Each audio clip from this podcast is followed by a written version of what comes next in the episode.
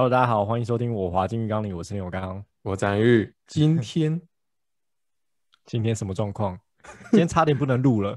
对，今天原本在想说能不能录音，我不知道大家听不听得出来啊？就是我的嘴巴破了个超级大洞，那就是甚至就痛到我前几天就是吃饭吃不太下，然后我还很生气，生气要把这件事情写在 Facebook 上。哎、欸，你听你破蛮久嘞，好几天对不对？对，大概破了一个礼拜吧。我是那个上个礼拜的时候，嗯、忽然有一天就觉得，哎、嗯，干，我觉得我身体不是很舒服，不知道是感冒还是怎样，然后隔天又破洞，嗯、这不知道有没有关联？哎，嘴破真的是就是很恼人的那种那种小小症状之一，哎，对，而且我们又是靠声音吃饭的 Podcast，总之就是嘴巴很痛，然后我自己有一个。坏习惯就是，哎，我不知道是不是坏习惯，就是我如果是小病小痛，我自己是很不喜欢抹药吃药，嗯，甚至我如果去看医生，然后医生说，哦，你这个就感冒啊什么，我开一些止痛药给你，那些我都不吃，所以这个症状就痛了很久，大概是一个礼拜左右。嗯、那今天早上起来发现，哎，好了，现在状况好蛮多的，所以今天应该就是可以录音了。你这中间有试过什么偏方去治疗这件事情啊？没有啊。啊，有有，算是有吧。就是我女朋友说，你去喝那个盐水。哦，对对对 对对，这个一定要用的啊。这有用吗？我跟你讲，他他对你太好了，他叫你漱盐水。我后来都是直接最哈口的，直接抹一撮盐，直接压在那上面。这这有病哦？不是，真的有用，真的有用。那个，反正你就是让那个表层已经破掉那个表皮的细胞快速脱水。要锁起来，哦，是这样子，这样的逻辑啊！我以为是说让它痛到一个程度之后就麻木了。你你弄上去之后，那个那一块就变得有点皱皱干干的，也没什么感觉。嗯，但我觉得它持续的效力也没有到很久啊，不看情况，有时候有时候有用，有时候还好。嗯、但口内胶还蛮有用的。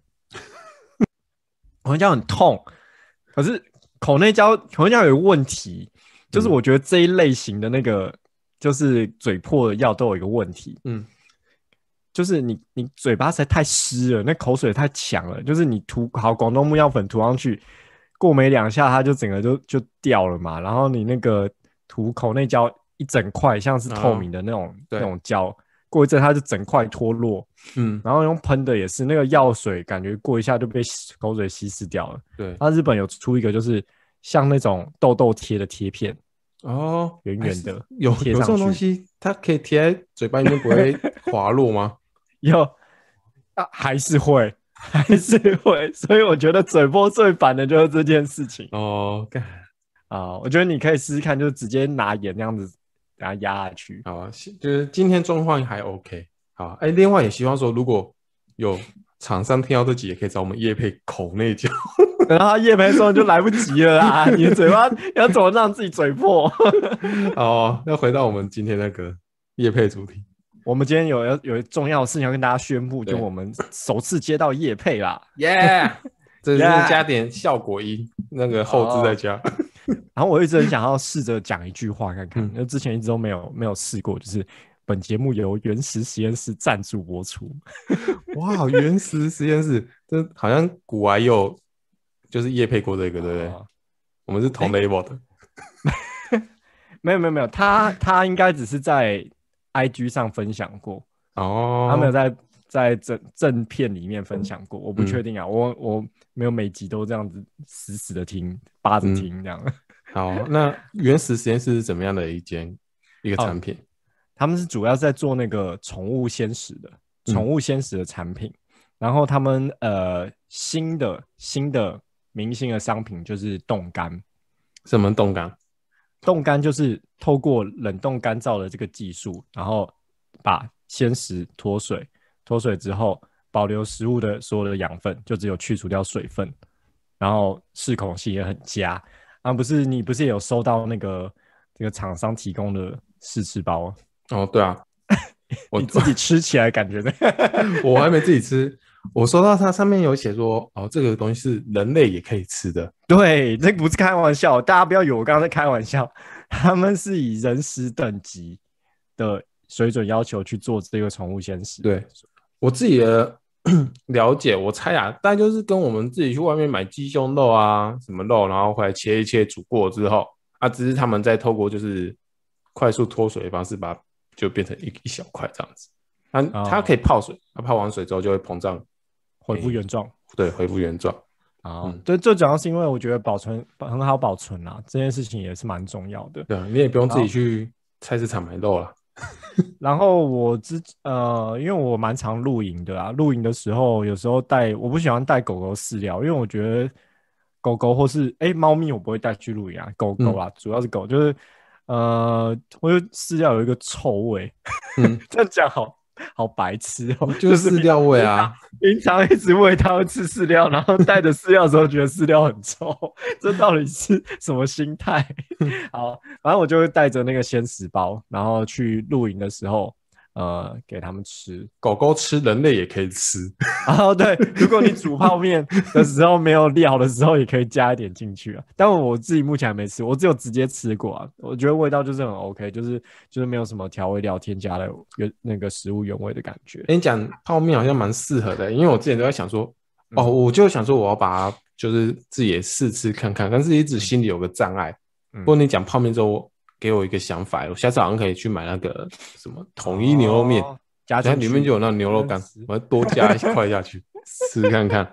哎、欸，不是啊，不是这个搞错了，没有，这你干嘛不直接买一块生肉去去？没有啊，我要知道它口感是不是类似的、哦。对啊，对对对，好，下次。但是厂商有有讲到一个呃，就蛮重要的一个点啊，就是这个拿来骗水跟骗胃药很好用。嗯。但我还没有机会试这件事情。可是因为我觉得，如果养过猫的人都知道，猫咪真的很叽歪，猫、哦、咪真的真的是是很挑剔。我常常买了很多，就是我自己觉得看看起来超好吃的东西，然后死就不吃。你家的也是哦？我，家的也是啊。然后，哎、欸，我记得你家的都是那个呢，你家都米克斯还那么挑食哦。我们以为挑食是品种猫的问题，第一种族歧视啊，是吧？这是品种猫的问题啊，因为我家就是一只哦，一只米克斯，一只品种猫。哎、欸，可是我家好像是品种猫比较 比较贪吃，比较比较好好喂，是不是？对，比较好喂。好，那那我们现在先把就是正式办一办，讲完之后，我们就可以啊、呃、无限制的继续聊下去啦。嗯、就是这这个叶配也不是一个。呃，对大家没有什么好处的业配，就是只要是我们的听众到原始实验室的 FB 粉砖，你就查原始实验室，然后你私讯他们说我是浴缸里的听众，keyword 我是浴缸里的听众，他们就会寄一包随行包试吃包到你家，不用付钱。嗯、哇靠！我跟你讲，古来都他妈只有什么什么折扣码。我们没有，我们是用送的，我们是超屌的，好不好？运费看景啊，那个对啊，预备这这哇这急啊！原始实验室是哪？原始是什么字？哦，原是呃原本的原，原来的原，嗯、然后实就食物的实，然后实验室就是你知道那个实验室。我知道的实验室跟你知道是应该是同一个啦。好，OK。好，那希望大家可以把握这个机会，然后去跟他们申请这个呃试吃包看看。对，应该是没有限日期啊，有吗？呃，我不确定，希望在下一集之前大家做这件事情啊，不知道我不知道下一集之后算不算数？五年之后浴缸才红啊，他们有。他们有数，呃，他他有写数量有限，送完为止哦，所以你们早点去做这件事情，我就不知道厂商什么时候觉得他送完了。好啦，因为我我们有几个就是有在听的，有没有？呃，战玉的同学们，呃，战玉的同事们，记得去输入一下。有养猫、有养有养动物的什么什么都可以，他们官网上也可以去电子下单，然后在 Momo 平台上也有，嗯，大家可以去搜寻看看。啊，我可以顺便在这个节目上来介绍我家两只猫的名字。我家的第一只猫是白色的金吉拉，它名字叫科科。啊，另外一只是黑色的米克斯，应该是黑白相间，但以黑色为主的米克斯叫大乔。啊，它应该算是冰室猫的一个变形吧？对不对？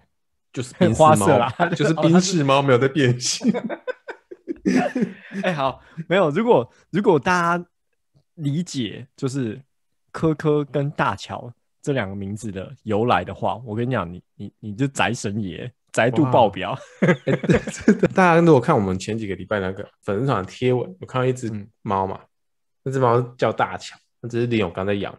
屁啦，那叫阿肥啦，你讲错了，阿肥啦，那李永刚在养的，他和我家的其中一只猫是有渊源 啊，他们就是亲兄亲兄妹啊。对对对，我想说先把这些介绍完啊，哦，先介绍一下我们的家谱嘛。阿肥跟那个大乔是一起捡到的，我不确定他是不是亲兄妹。但是你知道科普猫咪，猫咪可能是不同爸爸这件事情吗？但我这边跟大家科普一个冷知识。然后你说，同一胎的猫咪里面有可能是不同的爸爸。你知道这个事吗？我，我好像有听过。对对对，猫咪有一个神奇的特异的能力，母猫发情的时候，它有可能跟不同只的公猫交配，嗯，那它可以同时保有它们的精子，生出不同爸爸的小孩，很酷哎、欸。那你、欸、可是这件事情是不是不止这个动物可以啊？不止猫，好像其他动物也有。超过这个猫的范围，我目前不知道。我猜啊，我猜应该有有一些生物也可以吧。你补刀一句，把我原本要塑造一个知识家的感觉就毁了。符合那个进化论的逻辑啊，应该蛮多生物都可以这样子的。哎、欸，人类是不知道能不能搞这样？可能未来的人类可以吧？我不知道，也许也许可以，只是因为可能我们社会制度的关系，所以导致这件事情极少发生，没有办法做尝试。对对对。哎、欸，可能你自己也养三只猫嘛？那除了阿肥以外，啊，阿肥，然后有另外两只是地瓜跟八宝粥。按、啊、地瓜跟八宝粥就是他们是同一胎生的，同一胎生，哦哦、嗯，是一起来的。哎、欸，那一胎我觉得就极有可能是刚刚我说的这个情况，因为那、嗯、那一胎有三只，一只是橘白相间的，嗯，就是橘白色的猫，然后一只是橘橘虎斑。就是一般大家看到橘猫，嗯、然后一只是三花，哦，这颜色还蛮蛮合理的啊！哦，哦，真的吗？你说这样子混混混这样，然 后他妈妈是玳瑁，哎，玳瑁是什么意思啊？你不知道玳瑁色的猫是是怎样？玳瑁色就是深咖啡跟那种浅咖啡，然后杂成一个很杂的颜色。嗯，啊、哦，我知道，我知道，我知道，我知道，我知道那种那种猫咪。啊、嗯，没错，所以我，我我自己觉得他们蛮蛮有可能是不同爸爸生的啦。欸、为什么你要把猫名字取叫食物的名字啊？我觉得把宠物的名字取叫食物都是很没创意的 取法。哎、欸，这个这个我就要讲了，就是我蛮尊重原创的，因为这几个名字全部不是我取的。阿肥不是我取的，地瓜跟八宝粥不是我取的。那你会不会有个遗憾，就是没有帮自己的宠物取过名字？我本来有认真想过，因为我以前想要取名，都想要取一些很 gay 白的，就是村上春树，没有，反正芥芥川芥川龙之介，没呃，哎，那个什么芥川龙之介吧？对对对，取一些文豪的名字。对对对对，本来想要取一些文豪的名字，然后后来就哎、嗯欸、不太对，不行哎、欸，就是太太做作了啦，就是 local 接地气一点好就好。Local 经济也可以啊，五百。哎，那你会不会有一个？你会不会有一个？你会帮宠物再取别的名字？同一只，比如说科科，有没有其他的绰号？哦，我只有把他们名字合合并而已。我就会科科大乔，然后现在就合并叫科乔。哎，等等，我们刚刚忘了补述，就是科科跟大乔为什么宅力爆表了？我是啊，看我又不想要跳过这个，是刻意的。科科就是科科，真的这个梗蛮废的，它应该就是已经死亡的流行语了啦。就是可能在十五年前左右，在 PTT 当红的时代，大家很流行在回复打科科。哦，没有死亡，现在还有人在用吧？不过，不过的确，它差不多十五年吧。因为科科，嗯、呃，我们刚好算一下，大概十三十四岁，就差不多在那时候流行的时候。然后我实在是我很喜欢讲科科。连就是 NSN 打科科以外，连口头上都会直接讲科科。那大乔呢？大乔，大乔不能讲是不是？大乔就是三国时代大小乔啊？不是啊，不是 啊。另外一个，另外一个，其实我是觉得大乔的名字还蛮好听。那时候好像我认识一个宠物店里面有一只有一只狗，有有一只有一家宠物店里面店狗叫大乔。那另外一方面我啊，它有好几个综合的因素决定它叫名大乔的名字。然后一方面是我那时候很喜欢一个 AV 女优叫大乔未久。我觉得后面这个应该占百分之八十吧，没有前面那个才是主因啊。儿子可爱的电狗，好像银斗 叫大乔，因为我自己会帮我的宠物再取别的名字，嗯，所以我有时候在家里会用各种不同的名字叫他们。它还有什么名字？是乳名的意思吗？哎、欸，不是，不是，不是。比如说阿肥。他本他可能就是正常叫他就是叫阿肥嘛。嗯、哦，阿肥，大家如果到我的店里海明威淡水海明威理发厅的时候，呃，发廊啦，不是理发厅，我们还有剪女生，想发廊比较帅，还是要叫沙龙。你蛮有机会看到他的，但如果你遇到他，嗯、你想要跟他玩，你要叫他阿肥，你真的不能叫他阿肥，他不会理你。我不是因为。歧视台语，或是因为怎么样？是他真的就不会理你，我真的没有办法。他他不想要，阿伯都不接受了。他不是他就是不认同、不认知，那是他的名字。但因为有很多客人会，然后他叫阿肥、阿布阿布啦，然后没有他不会鸟你。OK，好，这不这不重点，重点是我帮他取了很多啊、呃。有一天我不知道为什么突然神来一笔，嗯，就是。他就在搞一些事情，然后我就想要喝阻他。嗯，喝阻他的时候，我就叫他周肥强。哦，我知道这名字啊，你知道这个名字啊？我不 还有在用哦。呃，周肥强这名字不会很经常出现，但他后来有点变成他就是连名带姓的本名。对对对。而且后来我忽然发觉一个很巧合的事实，因为地瓜其实它叫地瓜粥。八宝其实叫八宝粥，所以呢，他们是姓周的一家人呢。八宝粥、地瓜粥，我真的不是故意的。肥强粥，我真的不是故意的。但后来发现，啊，干，原来你们真的是一家人呢。是我，我跟你们不同姓。好，那因为叫周肥强关系，所以有时候我就叫他强强。你比较常叫哪个名字啊？呃，如果普通正常的时候，就阿飞，阿肥。嗯，阿飞干嘛？然后，如果我今天突然有一种就是很热情爆发，想要想要跟他很亲近的时候，锵锵锵锵之类的。哦，是哦，啊、他不会很混乱吗？他不会对自己的名字很混乱吗？哎、欸，其实他没那么笨啦。叫周肥强的时候也会有感觉，因为周肥强通常如果叫周肥强，或是很凶的叫阿肥的时候，就是他真的是哦在搞事的。哦，但是很少，现在很少叫他周肥强了。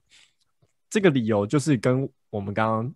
之前有讨论的一件事情有关，嗯，那是你问我说会不会把宠物当小孩？哦，那你你说你一开始对科科有这种，一般人养宠物不是，例如说养猫好了，很多人自称猫奴嘛，嗯、或者铲屎官嘛，就是好像把猫当主子。我我刚刚跟你有刚聊，我觉得我还蛮把科科当小孩的。我在他小时候就会觉得啊，那时候我可能刚开始养宠物，我看到宠物不乖，我看到柯柯不乖，我就想要教它。我会念他，然后甚至就是有人说要敲他鼻子啊什么的，有点处体罚。我用这种方式对待他，然后长大之后觉得说不行，他跟我一样都是一个生物，我们同一个同平等的，我不能这样对他。爸爸对那个儿子说：“嗯，你长大成人了，我们要就是好好的理性 talk，理性的沟通。”我我对猫跟狗的态度有很大差距。我其实。对猫，我的定义就是室友，我就觉得它就是我的室友，嗯、我们就是各自的生活。因为，因为可能你大概养猫养个半年到一年左右，你就会发现，你不管怎么样都是没有用的。他想怎样就是怎样，哎、哦，他也不是不知道，他知道，但是他决定他在知道这个前提之下，想要用什么的方式面对他，你不想要他做的事情，他每天心情会不一样。他现在觉得，嗯、哦，我今天认同就就。就顺你的意，我今天不认同就不鸟你，所以呢，你 还蛮像室友啦，你又不能逼室友做什么事情。对，是就是如果你跟室友讲说，哎、欸，你为什么每次吃完东西那放在碗橱都不洗啊？就哦，拍谁拍谁，然后或者是有时候他就不鸟你走进去，好熟悉的对话。我觉得狗不太一样，就虽然我也觉得狗有很嗯很高的自主性啊。就像譬如说，如果我带狗狗去户外玩的时候，嗯、我不会，我不太会绑它。这当然是就没有车啊，或者是我觉得很很自由、安全的地方的时候，我不太会绑它，就想要干嘛就干嘛。我也不太怕它在路上乱捡东西吃，就可能在草地乱玩、乱捡东西吃。我觉得它自己要负责。你把它当大人了，不是？他如果因此呃生病或受伤，我会处理啊。可问题是，我觉得那就是不用特别去避免的事情啊。它本来就是一个一个生物这样子，这它如果没有能力在户外，就是辨识什么东西是能吃不能吃，那它就是或是 走路会跌倒摔断腿，我就觉得，看这不行啊，是狗吗？你没有你没有生存的基本能力，这个不对啊。但是我觉得在在家里的时候，狗就有点不太一样，因为狗的依赖性实在太强了。嗯，就它没有办法，也蛮容易不能自处的。所以你其实会投注多一点的呃关心在狗的身上。它不能自处哦，因为我自己是没养过狗，是什么意思啊？哦，就譬如说你回来，它可能就是一定会想要找你，嗯，或是你如果放个。呃，或者是什么大小便，如果你希望它有一个什么规矩的话，你就要盯紧着他，要教他。你教他，他会去做。你不喜欢他做什么事情，你跟他讲，或是你你处罚他也好，或是你喝阻他也好，他会听。嗯，所以也就是你反向的也被制约说，哦，我做这件事情是有用的，所以我可能如果希望他配合我的生活，那我就会去教他这样子。哦，但猫咪的话就是啊，呃，没有用。我在我配合他，如果他喜欢打破东西，我就把所有能打破东西都打破了之后，我就不要再买那些东西了。是哦，所以你真的没有教会猫咪什么吗？没有教会猫咪什么吗？嗯，我有，呃，我有教了他们一件事情，可是那不是我想要的走向。是什么？就是 就是可能因为猫咪会要换指甲，然后所以他们很喜欢乱抓东西。对，然后。其实有些东西你抓你也不 care，就他们抓你也不会 care，或者你本来就是要给他们抓。有些东西你不想让他们抓，嗯，可是你去喝止他们去抓，你不想让他们抓那些东西的时候，久而久之养成了一个，呃，他们看到他们在抓东西的时候发现你之后，他们就会吓得逃走。哦，可是。有啊，他知道他就抓不能抓，但是你不在的时候他狂抓，不是，而且而且我不是这个意思，就譬如说，可能我现在我现在能抓的东西，常常都是我已经准备好了，嗯，就譬如说那种 IKEA 那种像那种藤编的东西啊，绑在一个沙发上或什么的，让他可以抓的嘛，或者是纸箱丢就让他们抓，我就已经是要给他们抓了，嗯，但他们已经被制约成好像我看到抓了，我觉得不爽，哦，所以我后来他们连那种他应该要抓东西都不敢抓了，是不是？对对对对，所以我后来不教猫咪任何事情了，因为我觉得会他们会变形出一个我不是想要的导向。哎、欸，可是我自己有有尝试教它什么东西，然后我自己是觉得有快要成功哦。我之前有想要训练猫咪，就是说我叫它过来的时候，它就要给我过来。那训练方法很简单，就是吃那个零食嘛，因为我家的猫很。科科啊，科科很爱吃零食，嗯、然后有一阵子就是，呃，训练就是，哎，我在远远的，然后说，哎，过来，然后他过来就真的给他东西吃，那变成说，哦，是五次有两次有东西吃，然后这样子慢慢的减减减到后来就是几乎没东西吃，但他还是会听你的话过来。但是我发现这种事情不做训练之后立刻就忘记了，哎，马上就无效，那你根本就没有练成啊。狗的话是不是就是只要学会这招技能就会？刻在了他的脑中，不会忘记。嗯，猫咪会忘记。呃，也可能因为我养了三只猫，三只个性蛮不同的，所以、嗯、你刚刚说的那些事情，就是呃，譬如说八宝粥好了，八宝粥其实你叫它就会来。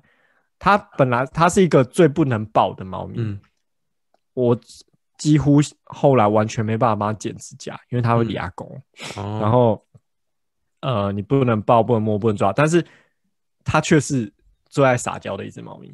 哦，所以它就是它是一个，你叫它，它会来，它想要你拍它屁股，想要你摸，或是想要趴在你身上，看好变态，但是不用教，嗯，那阿肥就是他想来，你叫他就来，他不想来，你叫他不会来。那地瓜就是这这一种状态是最最疏离的那个。但找到地瓜的一个最好方法，抓住阿肥，他就会来了。什么东西？他们有什么奇怪的羁绊？对，所以我刚刚讲这么多之后，大家有没有发现，就是被制约的是我啊？是我从他们的行为中学习，他们希望我怎么对待他们。哦，哎、欸，很有趣，猫有个性，不知道不知道从谁谁教他个性的。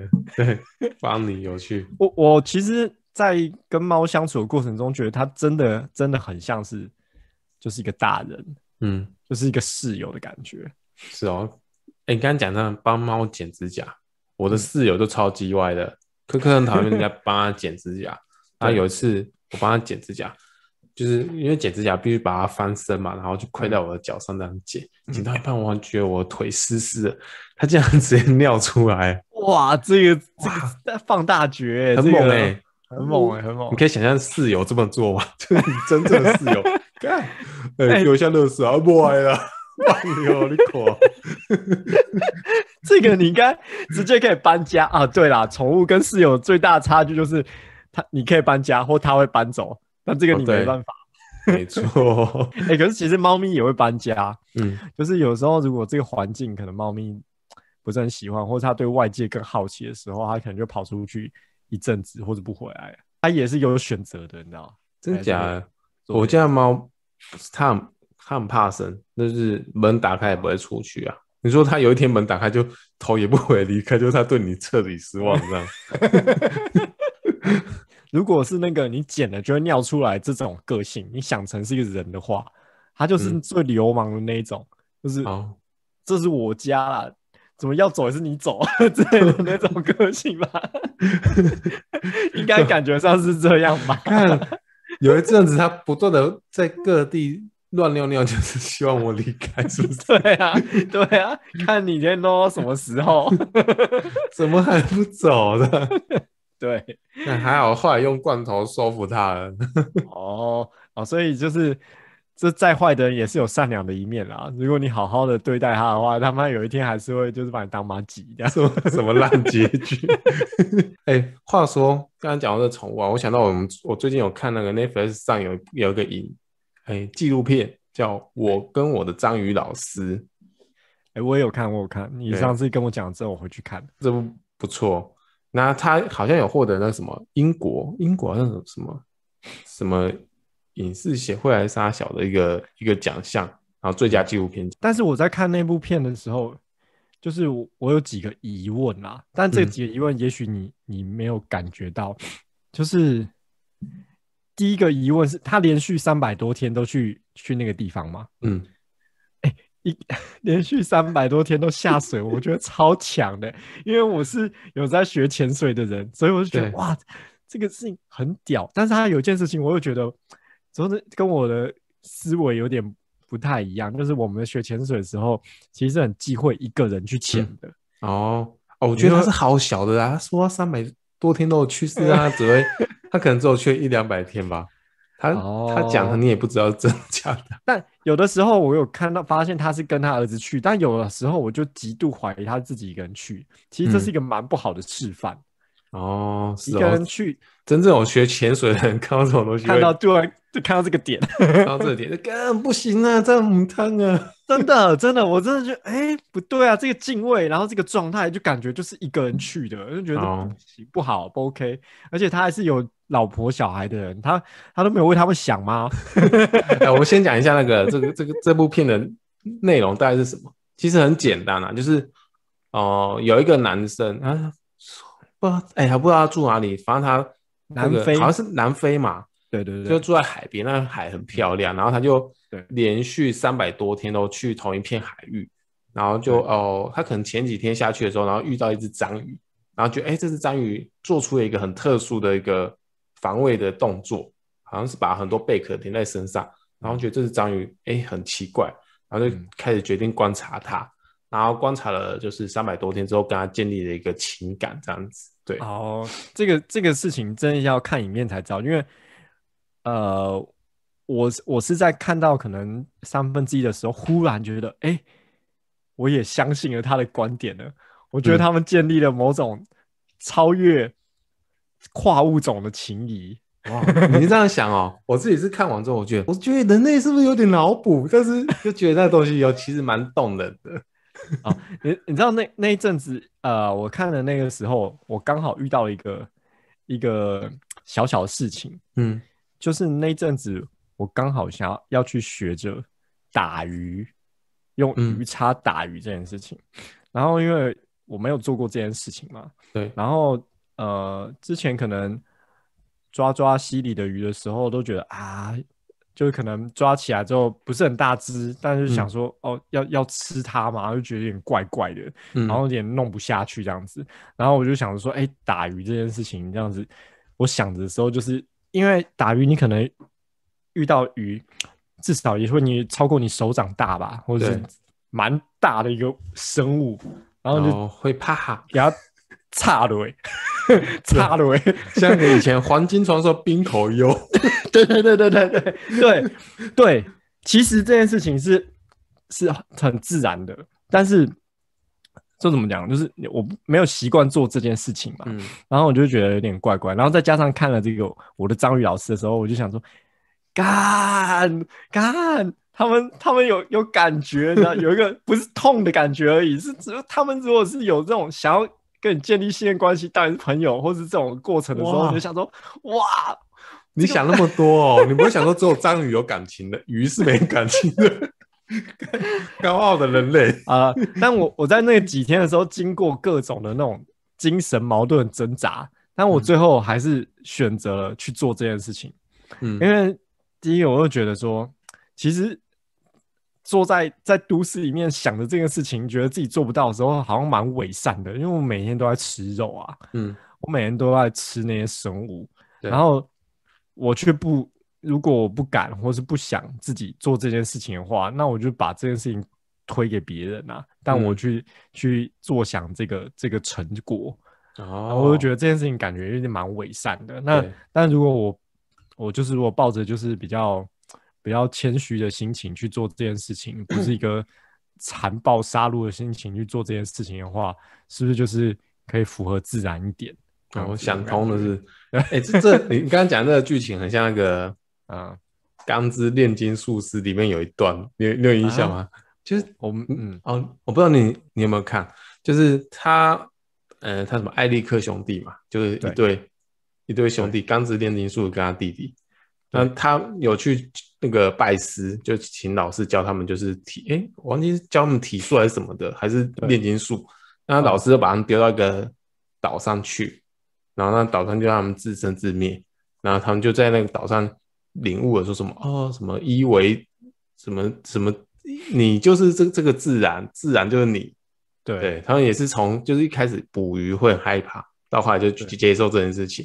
对，然后就领悟了说，嗯、哦，原来炼金术是这么一回事。哎，我就也这种感觉，就是如果我把自己放在某一个道德制高点的时候，好像有一种先入为主的，就是呃，我凌驾于这个自然或是这个状态之上。嗯、如果你把自己想成是一个是呃自然的一部分，是一个生物链中的一部分的话，这件事情好像就是一个很很很自然不过的事情。我利用动物对你的信任，然后把它杀害死。哎，我跟你讲，这在生物界也是蛮常发生的啊。哎、嗯欸，可是我刚好因此看了，也在 Netflix 看了一个蛮有趣的影片，跟这有点像。嗯，说爱爱与怪兽。哦，我知道这部，最近在台湾排名前几名，但我还没看。哦，哎、欸，推荐大家可以去看一下。这个呃呃，唯这也不算暴雷，就是我就讲它的设定好了。它的设定就是人类。呃，因为了一个事件啊，因为有一个小行星撞到了地球，然后那个小行星上面带有很多奇怪的化学物质，嗯，导致地球上的一些呃昆虫生物变异，然后超级巨大化，嗯、所以人类从食物链顶端撤下来，撤下未来，变成要躲在地底生活那样子。是啊、哦，所以会看到很多目前看到的生物当巨大化，就巨大蚂蚁啊这种东西吗？欸它有形变一点点，嗯，你会看出那个生物是从哪个地方转转换，但还是有让它变有点异形化的感觉。但或者许说那个生物如果是放极高倍数来看的时候，就是那个感觉。只是因为我们平常没有这个，没有没有这个哦。但 但我要说，他的美术我其实很喜欢。嗯、我觉得他是一个一个新的末世，也不算新啦，就是一个新鲜的末世类型。因为这几年啊，僵尸啊，病毒这个搞烂了，搞太多了，已经很疲乏了。嗯，然后他的那个呃美学跟它的结构。是一个新的末世类型，哎、欸，其实也蛮像火星异种的、喔，说巨大纠集啊，哥吗？我刚才在想这个纠集在嘎抓啦，嘎抓，哎，他在漫画里面不叫纠纠集吗？还是什么的？哦，纠集，我我以为在讲台语，巨大纠集，漫画里面都把把嘎抓，就是蟑螂写成纠集啊，日语日语难道跟？哎、欸，我记得啦，我反正是一部。就是哦，那不是什么，哦、把蟑螂丢到外太空去，然后就莫名其妙，它就混得很爽，繁衍了，对，然后就变得超大只，哦，然后人类要去消灭他们。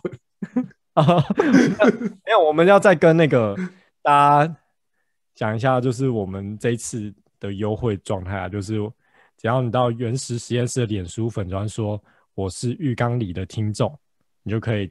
呃，跟他们联络，然后可能留下你的资料，他就会把试吃包寄用给你。那就是我们达成业配这件事情。然后，然后，对，没有没有，我干，我最后讲一句啊，我我要认真的推大家一首歌，因为上次推那个建国路的歌嘛。哦。这一次，这一次我就发现一个哇，我推我如果推这首歌出来给大家听的话，我是超潮的。大家就看，我刚刚怎么知道这种歌？哇，超超 indie，超独立的。这首歌叫做，大家可以去那个脸书上找。这首歌叫做《我是一幅美丽的画》，嗯，你可以。这歌手叫做陈信同学，名字听起来蛮一回事。就我是一幅美丽的画，对，我是一幅美丽画，真的很赞，真的很屌，大家一定要去听。嗯、好。我我会关注他的点阅哦，我看他点阅有没有增加，就这样带他们去听。不要这样子，如果看完之后可以到我们粉书跟跟我们分享你们听完的心得。好，那我们今天的节目就到这里为止了，那下次再见啊，拜拜，拜拜。